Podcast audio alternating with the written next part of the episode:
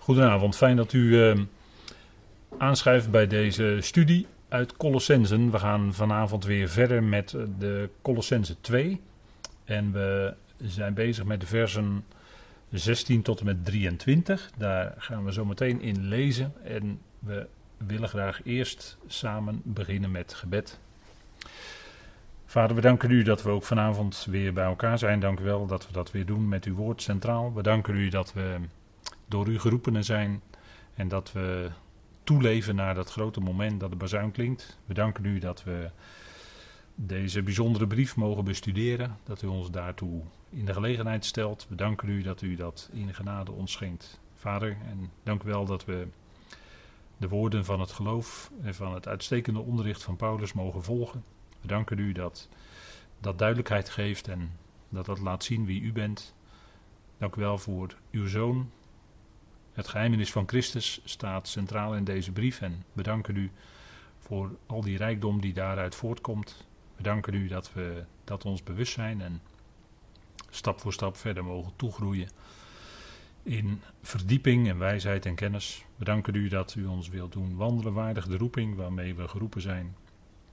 En dank u wel dat Paulus daartoe de nodige bouwstenen aanreikt. Dat willen we ook vanavond met elkaar bekijken en Vader wil ons daarin wijsheid geven in het spreken, maar ook in het luisteren. Dank u wel dat u ons dat geeft en mag het alles zijn tot lof en eer van uw naam. We danken u daarvoor in de naam van uw geliefde zoon. Amen. Goed, we kijken met elkaar vandaag naar Colossense 2 en ik wil graag eerst met u lezen de versen 17 tot en met 23. En u kunt meelezen op de dia's als u dat wilt en anders kunt u lezen in de concordante vertaling die u heeft. En dat doen we vanaf vers 17, die een schaduw zijn van hetgeen op het punt staat te komen. Het lichaam nu is van de Christus. Laat niemand als scheidsrechter tegen jullie optreden, die in nederigheid en met het ritueel van de boodschappers voor de schijn wil paraderen met wat hij heeft gezien, opgeblazen door zijn vleeselijke denkzin, zich niet vasthoudend aan het hoofd, uit wie het hele lichaam, door voedselopname en banden onderhouden en verenigd, groeit volgens de groei van God. Indien jullie dan, tezamen met Christus, afgestorven zijn aan de grondregels van de wereld, waarom laten jullie je als levenden in de wereld onder inzettingen plaatsen? Dat je niet zou aanraken of proeven of beroeren wat alles tot bederf is door gebruik in overeenstemming met de voorschriften en leringen van mensen. Die dingen, weliswaar een spreken hebbend van wijsheid, in een eigenwillig ritueel, en in nederigheid en het niet sparen van het lichaam, zijn van geen enkele waarde dan tot bevrediging van het vlees. Tot zover Colossensen 2. En we hebben de vorige keer ook dit overzicht gezien. Dat is uh, het overzicht van 4 tot en met 23, dus het grootste deel van dit hoofdstuk. En daar zien we vijf, wat ik dan genoemd heb, heldere adviezen in zaken filosofie, ritueel, het handschrift, vleeselijk denken en de grondbeginselen. En het antwoord op al die zaken is Christus. hij is de vervulling, hij is de inhoud van het geheimenis. Het geheimenis van Christus staat centraal in deze brief. En hij zelf is het antwoord op al die zaken. En dan gaan we maar lezen in de versen die we met elkaar hebben, daarnet hebben gelezen. Dat is vers 18. En dat begint met: Laat niemand als scheidsrechter tegen jullie optreden. En dat is eigenlijk een uh, aanvulling nog op wat we in vers 16 ook kunnen lezen. Waar staat: Laat niemand jullie richten. Daar hebben we de vorige keer bij stilgestaan. Laat nu niemand jullie richten in zaken voedsel of drank, of details van een feest, of van nieuwe maan, of van sabbatten. En dat heeft natuurlijk alles te maken met de Torah van Mozes, de, datgene wat aan Israël is meegegeven als inzettingen, als instructies. En in feite geeft Paulus hiermee aan dat die Colossensen ook daardoor beïnvloed dreigden te worden of al beïnvloed waren. Het was in ieder geval in, bij de gelaten was het aan de hand. Hè. De gelatenbrief gaat Paulus daar heel uitgebreid op in. En daar noemt hij ook de grondbeginselen van de wereld, hè, de grondregels van de wereld. Daar gaan we nog op terugkomen vanavond, omdat het in de tekst terugkomt. Maar hier staat ehm, dat niemand kan als scheidsrechter tegen jullie optreden. Aan de hand van deze dingen. En dat is in feite een versterking dus van wat in vers 16 staat. Laat niemand laat dan niemand jullie richten in zaken voedsel. En Paulus is hier heel stellig. Hij zegt twee keer niemand. Hè? En uh, dat betekent dus dat die gelovigen zich bewust zouden zijn dat uh, niemand zomaar naar hen toe kan komen, ook al uh, werpt iemand zich op als leraar of wat dan ook, die dan met deze dingen gaat komen en ze zou plaatsen onder bepaalde regels of bepaalde wetten of wat dan ook, ook al staan die in de Bijbel. Maar er is niemand die dat kan doen. Dus Paulus is hier heel duidelijk. En uh, ja, we hebben dat dan als scheidsrechter. Uh, maar het is ook uh, daar ze in dat werkwoord, hè, als scheidsrechter optreden, in dat werkwoord zit ook iets van een beweging neerwaarts. Hè. Dus de gelovigen zouden zich niet neerwaarts laten drukken, dat lees ik er een beetje in, door datgene wat dan aangedragen wordt. Hè. Iemand die als een soort arbiter over hen gaat heersen van u ziet dat, uh, ik heb twee plaatjes uit de voetballerij, uh, twee scheidsrechters uit de voetballerij hier op deze dia gezet. En u weet wat een scheidsrechter doet in zo'n wedstrijd. die moet zorgen dat de regels gehandhaafd worden, dat de spelers de regels niet overtreden. En zo ja, dan wordt er een vrije trap of een penalty of een hoekschop of wat dan ook gegeven. Um, maar zij moeten zich dan onderwerpen aan die scheidsrechter, want die heeft er dan in die, in die wedstrijd voor het zeggen. En dat is een beetje het beeld, denk ik, toch? Dat zit een beetje in dat woord als scheidsrechter optreden.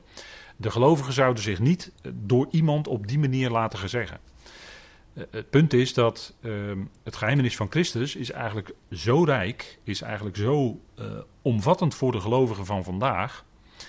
En de, het, het, wezen, de kern van uh, het plan van God is het kruis. En daarmee zijn de gelovigen ook samen met Christus gekruisigd. Hè. Dat is het stukje wat we net behandeld hebben. Dat ook de gelovigen hun lichaam is afgestroopt in de besnijdenis van Christus. Dat is zijn dood aan het kruis. En vers 13 staat het ook hè, van Colossense 2. Ook jullie die dood zijn voor de krenkingen en de voorhuid van jullie vlees.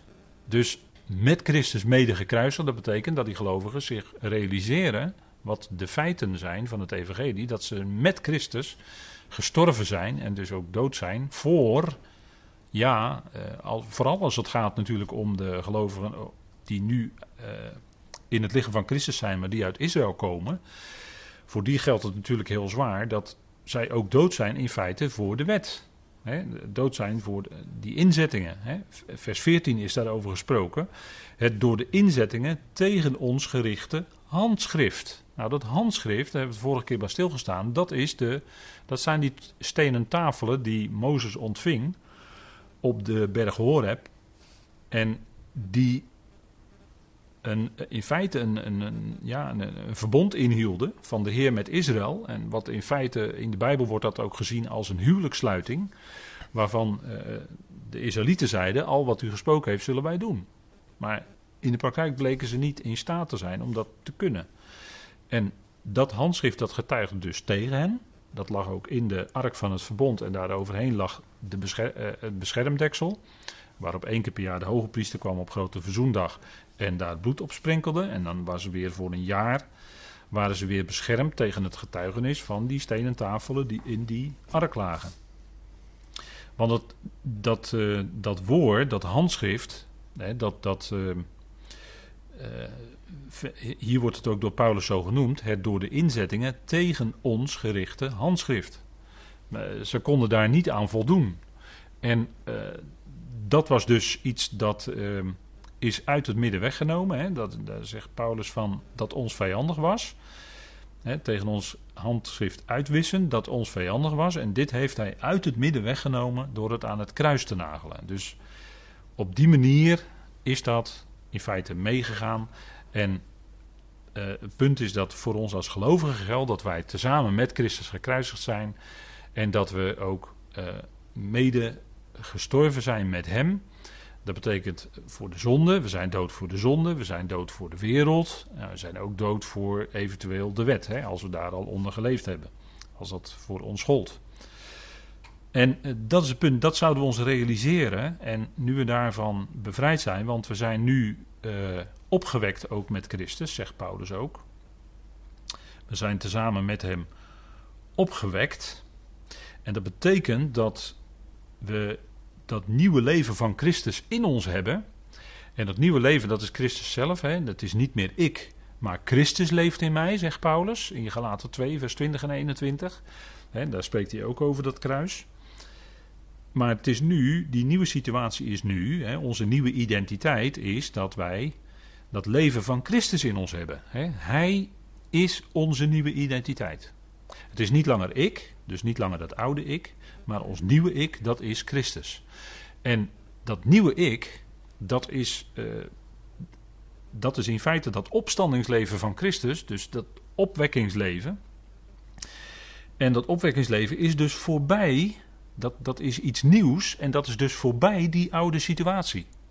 In die oude situatie, daar golden de grondbeginselen van de wereld, van die oude wereld. Maar we zijn nu al in die nieuwe situatie geplaatst, geestelijk gezien. Dus we zijn in Christus een nieuwe schepping. En in die nieuwe schepping kan niet langer, kunnen niet langer die inzettingen op ons gelegd worden. Dat is onmogelijk, omdat het hoorde bij het oude. Dat is weggedaan door het kruis. En nu is dat nieuwe, hè, dat, dat open graf, die, dat opgewekt zijn van Christus en wij met hem. Dat betekent dat is, dat is dat nieuwe leven, dat is die nieuwe schepping.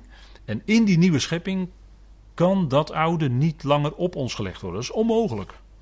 En dat is in feite de, de, de lijn die we bij Paulus in zijn brieven aantreffen. En dat is natuurlijk geweldig. Maar dat is ook zo verstrekkend en dat is ook zo diep ingrijpend. Dat het voor helaas voor veel gelovigen, voor veel christenen, niet duidelijk is. En daarom zit men steeds nog bezig met, ja, moet je nou nog, eh, moet je nou nog, welke regels gelden dan voor ons? En moet je dan nog dat, of moet je dan nog dat, of moet je dan nog zus, of moet je dan nog zo?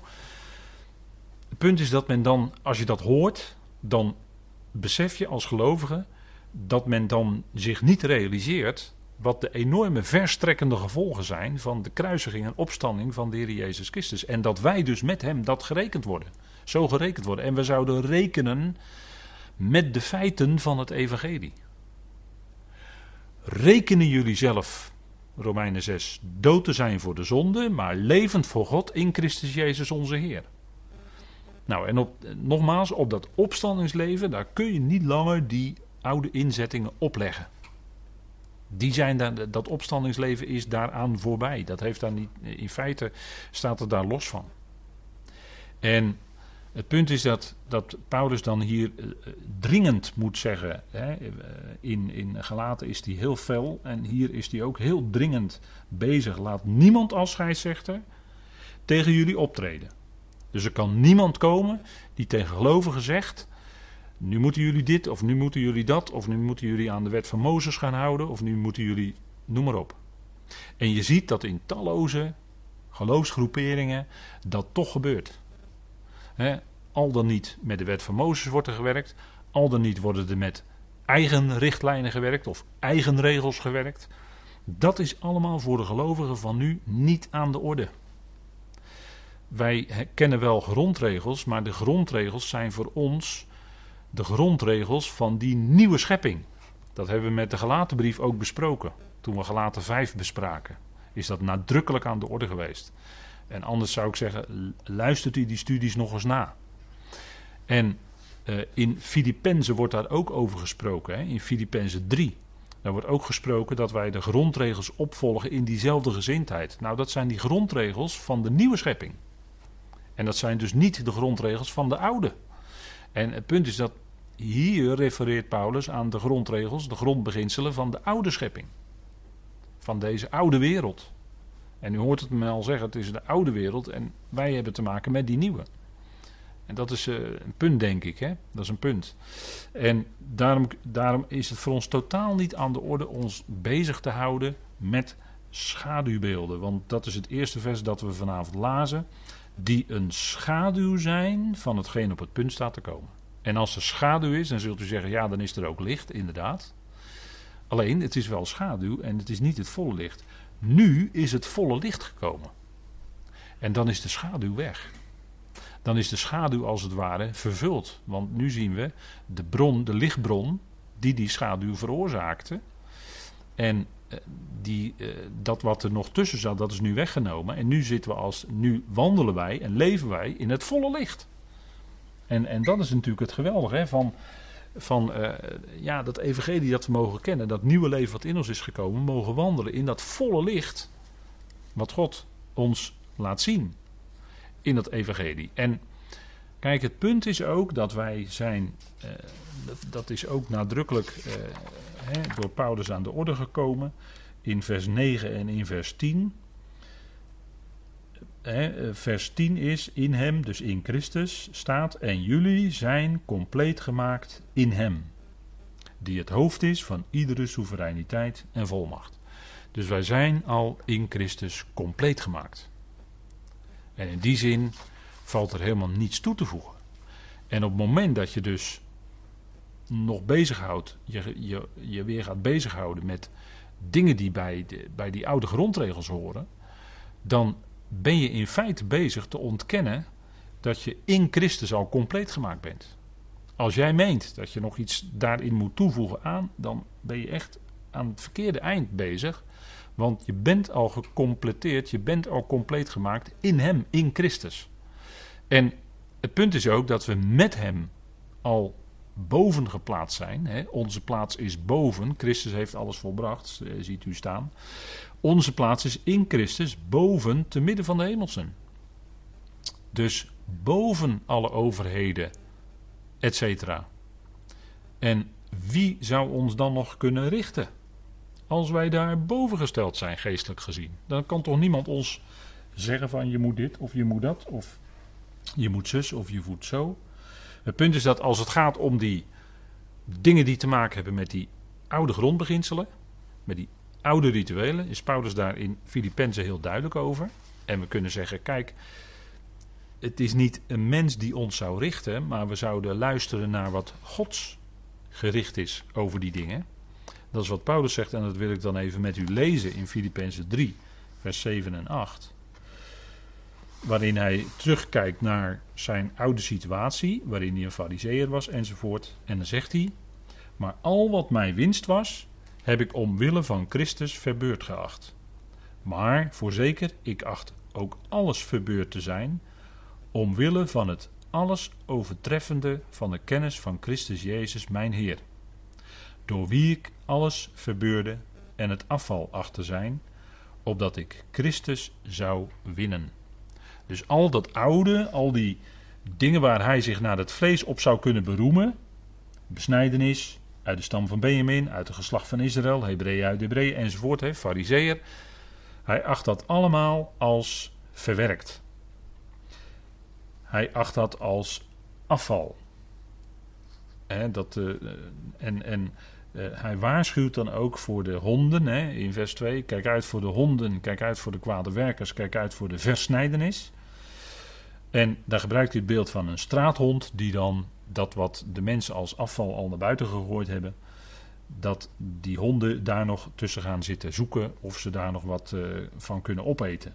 En dat is eigenlijk wat je doet als je nog bezighoudt, bezig gaat houden met die oude dingen die in feite al lang voorbij gegaan zijn.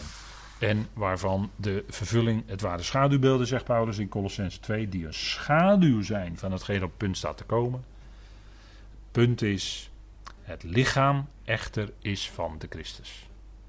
En daar wijst hij ook op hè, in Filippenzen 3. Het alles overtreffende van de kennis van Christus. Christus was voor hem alles. En het licht van Christus is al wat hij naar het vlees was, is verbeurd geacht. Het 18 verbeurd, dat is voorbij. Dat ligt uh, op de vuilnisbelt in feite.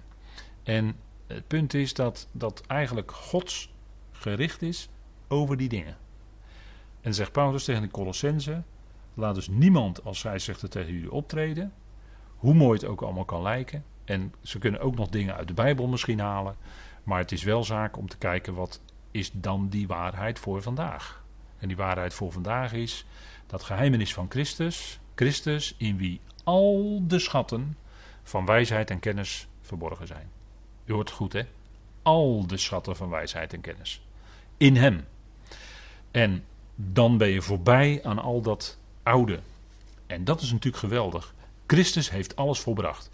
Dat zei hij aan het kruis en toen was het ook echt volbracht. Toen was het voltooid verleden tijd. In die tijdvorm staat ook die uitspraak die hij uitriep aan het kruis. Het is volbracht. Toen was het ook volbracht. En daarna krijg je natuurlijk het gevolg daarvan is dat alle gelovigen leven uit en door en in die rijkdom van de genade die God geeft. Ik denk dat dit hele duidelijke dingen zijn hè, die Paulus zegt in Colossense 2. Kijk, die wet die werd gegeven door boodschappers. Paulus zegt: laat niemand, laat niemand, in vers 18, tegen jullie optreden in nederigheid en met het ritueel van de boodschappers. Wat bedoelt hij dan? Dan verwijst hij in feite naar de wetgeving, want die werd door bemiddeling van boodschappers gegeven. Dat lezen wij in Galaten 3, vers 19. Galaten 3, vers 19.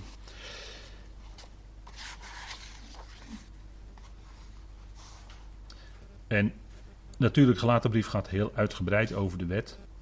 Galaten 3, vers 19, ik lees het even met u. Wat dan is de wet? Ten behoeve van de overtredingen werd zij toegevoegd. Totdat ooit het zaad zou komen aan wie hij beloofd heeft, voorgeschreven door boodschappers, in de hand van een middelaar. En de middelaar echter is niet slechts middelaar van één, maar God is één. Nou, dus die wet die werd gegeven door boodschappers, zegt Paulus hier, aan die middelaar. En die middelaar was toen Mozes. En dat is wat uh, Stefanus ook zegt in Handelingen 7. Dat wil ik dan ook even met u lezen. Om het even nog verder te laten zien. Handelingen 7, vers 53. Zegt Stefanus dat in zijn reden toen hij gestenigd werd. Voor, vlak voordat hij gestenigd werd. Dan zegt hij tegen de Joden die naar hem luisteren. Jullie die de wet ontvangen hebben door de dienst van engelen, boodschappers, maar hebben die niet in acht genomen. Nou, dat prikte natuurlijk in hun hart, maar dat was natuurlijk wel waar. Zij konden het ook niet. En u ziet daar Hebreeën 2 vers 2 en Deuteronomium 33 vers 2. Daar wordt daar waarschijnlijk ook op gedoeld. Dat is een wat moeilijke tekst misschien, maar goed, ik eh, geef hem toch maar even mee. Maar het punt is, het ritueel van de boodschappers. De wet werd door boodschappers aan Mozes gegeven en door Mozes aan het volk. En dat ritueel wat daarin stond, dat was ook voor Israël bedoeld. Dat was niet aan de natieën gegeven. Hè? Paulus die zegt het ook in Romeinen 2 dat de natieën de wet niet hebben. En dat zouden we, dat, dat ja. Men gaat eraan voorbij door, u weet het, het gebruik is in kerken om elke zondag de tien woorden voor te lezen. En daarmee wordt dat op de mensen gelegd. Maar dat is onterecht, want die wet die werd aan Israël gegeven. Het was, een, uh, het was het oude verbond, bovendien nog, wat aan Israël gegeven werd. En Paulus zegt in Romeinen 2 dat de, deze wet nooit aan de natie is gegeven. Het gaf wel licht in die tijd, maar uh, het, ja, het was misschien een, uh, een als, je, als je een fakkel aansteekt in de duisternis, uh, zo zou je de wet kunnen vergelijken. Maar als je diezelfde fakkel, die brandende fakkel, houdt tegen de brandende middagzon in het Midden-Oosten. En die brandende middagzon is dan het evangelie wat wij nu mogen kennen, het volle licht. Ja, dan is zo'n fakkel eigenlijk, die verspreidt dan eigenlijk geen licht meer. Bijna zou je zeggen eerder nog schaduw of duisternis.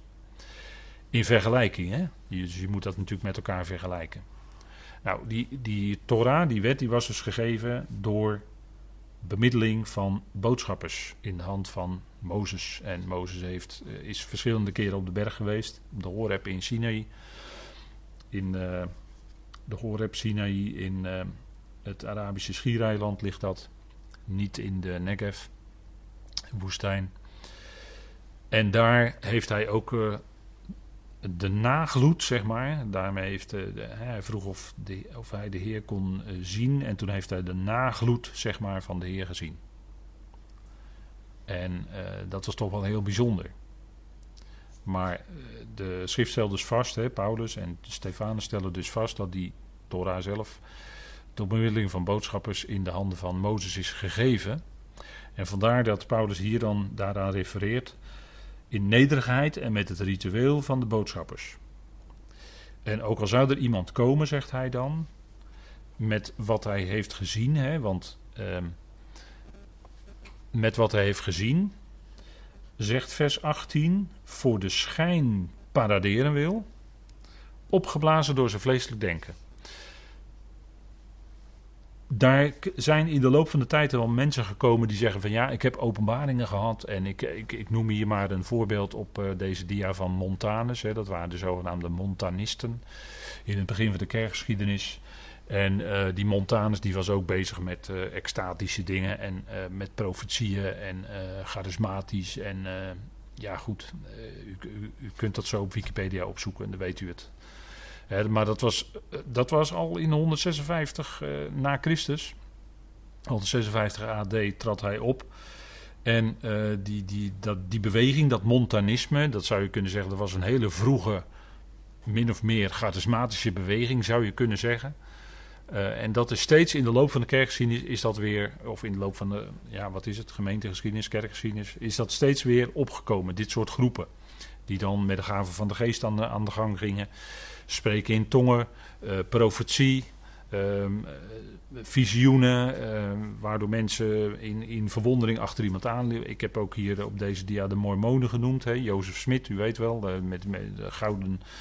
Die had dan gouden uh, tafel of zoiets ontvangen en extra openbaring. Maar ja, dat is een openbaring, daar heb je het alweer. Dat is een openbaring die hij ontving, van hè, de Mormonen, naast de schrift. Dus heb je het alweer. Iets wat erbij gegeven wordt. Dus dan ontstaat een traditie naast de schrift. En uh, u ziet hier ook een plaatje van uh, omgevallen mensen. Nou, u, u, kent dat misschien wel. In, dat gebeurt nog steeds, hè, samenkomsten. Op dit moment dan een tijdje niet, vanwege alle maatregelen die gelden. Maar in samenkomsten, charismatische bijeenkomsten. En dan is er een voorganger die staat op het podium. En die zegt dan: Nu komt de Heilige Geest. En die blaast dan. En dan gaan alle mensen omvallen. Nou, ik verzeker u dat het niet de Heilige Geest is. De Heilige Geest werkt niet op die manier. Dit is, dan zijn er andere geesten aan het werk. Geesten die zich misschien wel zelfs voordoen als ik ben Jezus of wat dan ook. Maar dat is niet de Christus van de Schriften. Of er zijn mensen die zeggen: Ik, uh, ik heb Jezus gezien. Of uh, Jezus stond ineens bij mij in de kamer. En die gaf dan een bepaalde boodschap door. Nou, dat is, niet, dat is niet de Heer Jezus, want die verschijnt niet op die manier in deze tijd. En dat klinkt misschien wel hard als ik het zo zeg. Maar ik denk dat het wel duidelijk is, omdat het dan gaat om misleidende geesten. Misleidende geesten. En kijk, hetzelfde soort visioenen die dan uh, voor, uh, laat maar zeggen, christelijk doorgaan of binnen de christelijke wereld opgeld doen. Hetzelfde soort visioenen gebeurt ook in de New Age beweging. En de New Age beweging, ja, die, de naam zegt het al, die spreekt over een nieuwe tijd. Maar binnen die New Age beweging hè, is heel veel spiritualiteit. Maar ik kan ook gewoon zeggen spiritisme-achtige zaken. Uh, dat zit vol, hè, die hele New Age beweging, die zit vol met uh, misleidende geesten. En dan lijkt het allemaal heel mooi en, uh, en, en, prachtig en zoet en lieflijk. En, maar het is misleidend. Het is misleidend. Het, het kan de toets van de schrift nou eenmaal niet doorstaan. En dan kun je er maar beter ver van weg blijven. En wat denkt u van de hele charismatische beweging die, die sinds, sinds uh, ruim 100 jaar uh, opgeld is gaan doen? Hè? In, in, het begon allemaal in Los Angeles in 1906. En sinds die tijd heb je drie golven gehad. Hè? Er is ook een boek over geschreven. In drie golven heet dat. Nou, dat boek is heel duidelijk. En dat blijkt dat het elke keer achteraf, als je dan terugkijkt wat er allemaal gebeurd is, blijkt dat misleidende geesten te zijn. En ik zeg dit allemaal in het kader van uh, dat er iemand kan komen als scheidsrechter, dus die zegt van ik heb een openbaring gehad, ik heb iets gezien. Nou, dat heeft Paulus het hier over. Met wat hij heeft gezien. Voor de schijn paraderen wil. Dus die eh, doet zich dan groots voor en die, die presenteert zichzelf van ik heb een visioen gehad. Uh, ja, Paulus die refereert daar ook zelfs aan in, in de tweede Korinthebrief, het twaalfde hoofdstuk. Hè, waar ook onder die Corinthiërs waren kennelijk uh, dat soort dingen aan de hand. En zegt Paulus, nou, ik ben opgetrokken geweest tot in de, in de derde hemel, tot in het paradijs. Paulus had ook bijzondere dingen gezien maar, gezien, maar Paulus ging zich daar niet op beroemen dat hij dat gezien had. Maar hij had dat gezien omdat hij unieke apostel uh, was en omdat de Heer dat hem liet zien. Dat was wel echt van God wat Paulus kreeg. Maar dat andere, dat is misleidende geest. En dat was ook in Paulus' dagen aan de hand. Hè. Paulus kwam dat onmiddellijk tegen toen hij afgezonderd was door de Heilige Geest. Handelingen 13. Elimas de tovenaar. Kwam er gelijk tegen. Die dan ook iets met de Heilige Geest wilde doen. En daar heb, je, heb je het gelijk. Hij liep er gelijk tegenaan. En dat, dat, is, dat is voortdurend aan de hand. Hè. En het punt is dat uh, als men dus in, in bewegingen komt met allerlei bovennatuurlijke dingen. Dan moet je eigenlijk als gelovige al op alarm gaan. Want bovennatuurlijke dingen die kun je niet controleren. Je kunt alleen af, achteraf de, eigenlijk de, kun je wel zeggen, steeds de schadelijke uitwerking ervan zien. Dat wel. Maar als het, zodra men komt met bovennatuurlijke dingen, dan kun je als gelovige gewoon zeggen: ja, nee, wacht even, ik houd op de schrift. En ik ga biddend met die schrift kijken, wat is nu, wat is nu waar? Ik ga er niet op in. Ik blijf daar eigenlijk ver weg van. Alles wat die toets van die schrift, van, hè, dan voor ons specifiek het evangelie van Paulus niet kan doorstaan, daar blijven we bij weg. Ook al dient het zich nog zo mooi aan, want daarnet waren we bezig met dingen uit de Torah, uit de wet van Mozes. Hoe goed ook, voor zover het toen aan Israël gegeven was en schaduwbeeld was en sprak inhoudelijk van Christus. Prima. Maar kun je nu niet op gelovigen leggen die lid zijn van het lichaam van Christus.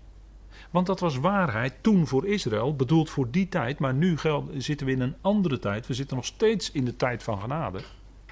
Genade, en dus niet wet. Wij zijn niet onder de wet, maar we zijn onder de genade. En daarom kun je deze dingen, ook al details van een feest of van een nieuwe maan of sabbatten, hè, het houden van een specifieke dag enzovoort. Daar is al zoveel oneenigheid over geweest in de loop van de afgelopen 2000 jaar.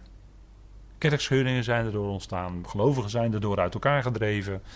Waarom? Omdat het allemaal in feite toch afweek van die boodschap van de genade. En dat is zo moeilijk voor een mens. Dat de Heer heeft gezegd: het is volbracht. Christus heeft alles volbracht. En het daar ook bij houden in je geloofsleven, dat is zo moeilijk voor ons als gelovigen. Want we zijn, uh, ja, kijk, in, in de wereld heb je uh, genoeg filosofen. En mensen vragen zich af, ja, hoe moet ik leven? Nou, filosofen die proberen daar een antwoord op te geven. En gelovigen willen dat ook graag weten. Die zeggen dan: Ja, ik, ben, ik weet me nu gered door het bloed van Christus. En dat is geweldig, dat heeft mijn leven eh, dat, dat heeft mij veranderd. Maar wat nu? Wat moet ik nu? Hoe moet ik nu leven? En dan is, eh, dan is, het, zo, dan is het zo menselijk om dan, uh, net als de wereld te gaan doen, allerlei regels te gaan bedenken. Misschien ga je jezelf wel regels opleggen. Dat kan ook nog. Dan ben je onbewust en onbedoeld. En je, en je bedoelt het zo goed. Maar dan ben je toch bezig aan, aan het verkeerde eind. En het is zo moeilijk voor ons als gelovigen om echt te leven uit genade. Maar oh, zo snel sluipt er iets in ons geloofsleven, in, in, ons, in ons leven. Iets van, ja, dan moet ik dit doen en als ik dit doe, dan, dan doe ik het goed. Ja, en als ik dat dan niet, niet helemaal heb gedaan, dan doe ik het toch niet goed. En dan voel je je een beetje schuldig en dan noem alles maar op. Hè. Nou, dat is helemaal, dat, dan, dan val je al heel, wel, heel snel weer terug dus in dat oude patroon. Want zo leven mensen in de wereld leven ook. Die willen ook graag volgens allerlei regels leven. En als ze dan niet volgens de regel hebben geleefd, ja, dan voelen ze zich toch schuldig. En, dus dat is allemaal precies hetzelfde. Maar die geweldige bevrijdende boodschap van de genade is dat wij niet onder welke regel dan ook gesteld kunnen worden. Alleen, het punt is dat de Heer Christus wil zijn leven door ons heen uitleven. Dus gaat het ook niet, daarnet refereer ik daar ook aan, Het gaat er niet meer om ons eigen ik, dat jij het zelf probeert. Dat jij dat zelf probeert, want daar gaat het helemaal niet om. Nee, het gaat erom dat hij zijn leven door jou heen uitleeft. Dat is vrucht, vrucht van de geest. En in charismatische kringen is men heel erg bezig met de gaven van de geest. En je ziet dat eh, in, in de laatste 10, 20, 30 jaar zie je dat langzamerhand binnendruppelen. Dat allerlei predikanten in de kerken daar ook gevoelig voor worden. En dan uh, is er een gaventest en uh, noem alles maar op. Dan ben je bezig met de gaven van de geest. Maar waar gaat het nou om? Het gaat om de vrucht van de geest. En, en als iemand een bepaalde bekwaamheid heeft om, om iets te kunnen doen, dan is die bekwaamheid door God gegeven. Dat is niet, je moet jezelf proberen te bekwamen. Nee, de bekwaamheid die we hebben is uit God. Hij geeft die bekwaamheid. En we leven ons leven en hij leeft dan dat nieuwe leven in ons uit. En dan hebben we gewoon dat dagelijks leven net als ieder ander. En we moeten allemaal dezelfde dingen doen. Maar het punt is, jij, jij bent daarin anders omdat het leven van Christus jou bepaalt. Omdat die vrucht van de geest zich in jou gaat uh, zetten. En dan, uh, ja, dat is, dat is het verschil tussen... Uh, ja, als je tegenwoordig de kerstboom, hè, de kerstboom, ja. Dat is het verschil tussen een, misschien tussen een, dat hoorde ik dan een voorbeeld. Maar dat is het verschil tussen een kerstboom, waar mensen allerlei cadeautjes omheen leggen of inhangen. Nou, dat zijn allemaal cadeautjes. Maar, en een kersenboom. Een kerstboom of een kersenboom. In een kersenboom groeien kersen. Dat is vrucht. En in, met een kerstboom, ja, misschien is het een ongelukkig voorbeeld hoor. Maar zijn het gaven? Maar dat is dan niet, ja, dat is dan iets wat, wat daarbij gelegd is. Maar het gaat erom die vrucht. Die vrucht. En dat is waar Paulus mee bezig is in de, in de gelaten brief ook. Hè? Nou, vleeselijke denkzin. Hè? Er komen mensen die voor de schijn willen paraderen, die doen zich heel mooi voor en uh, geweldig op het podium allemaal met wat iemand heeft gezien. En dan is dat eigenlijk opgeblazenheid, zegt Paulus, door vleeselijke denkzin. Het lijkt allemaal heel geestelijk, maar het is in feite vleeselijk wat er gebeurt. En dat is, uh, denk ik, toch de scherpte die we bij Paulus dan zien. Hè? Vleeselijke denkzin. Dat is het denken dat bepaald is vanuit en door het vlees. En dat is opgeblazen. hier ziet u het plaatje van een ballon. Een opgeblazen ballon lijkt heel veel, maar je prikt er even met een hele kleine speld in en dan weet u wat er gebeurt. Dan is het weg.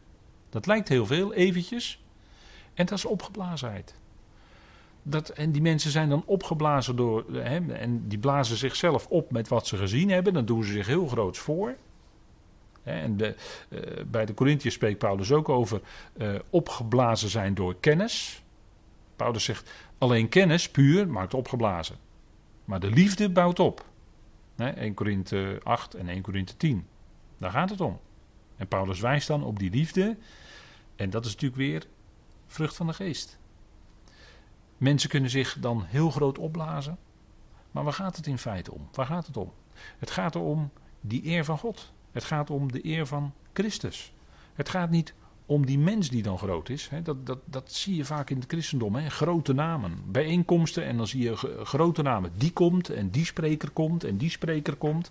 Dat is allemaal roemen op mensen. Dat is allemaal opgeblazenheid. Maar het gaat erom dat dat woord dat woord, dat woord van Christus, dat geheimenis van Christus, dat het woord centraal staat. Daar gaat het om.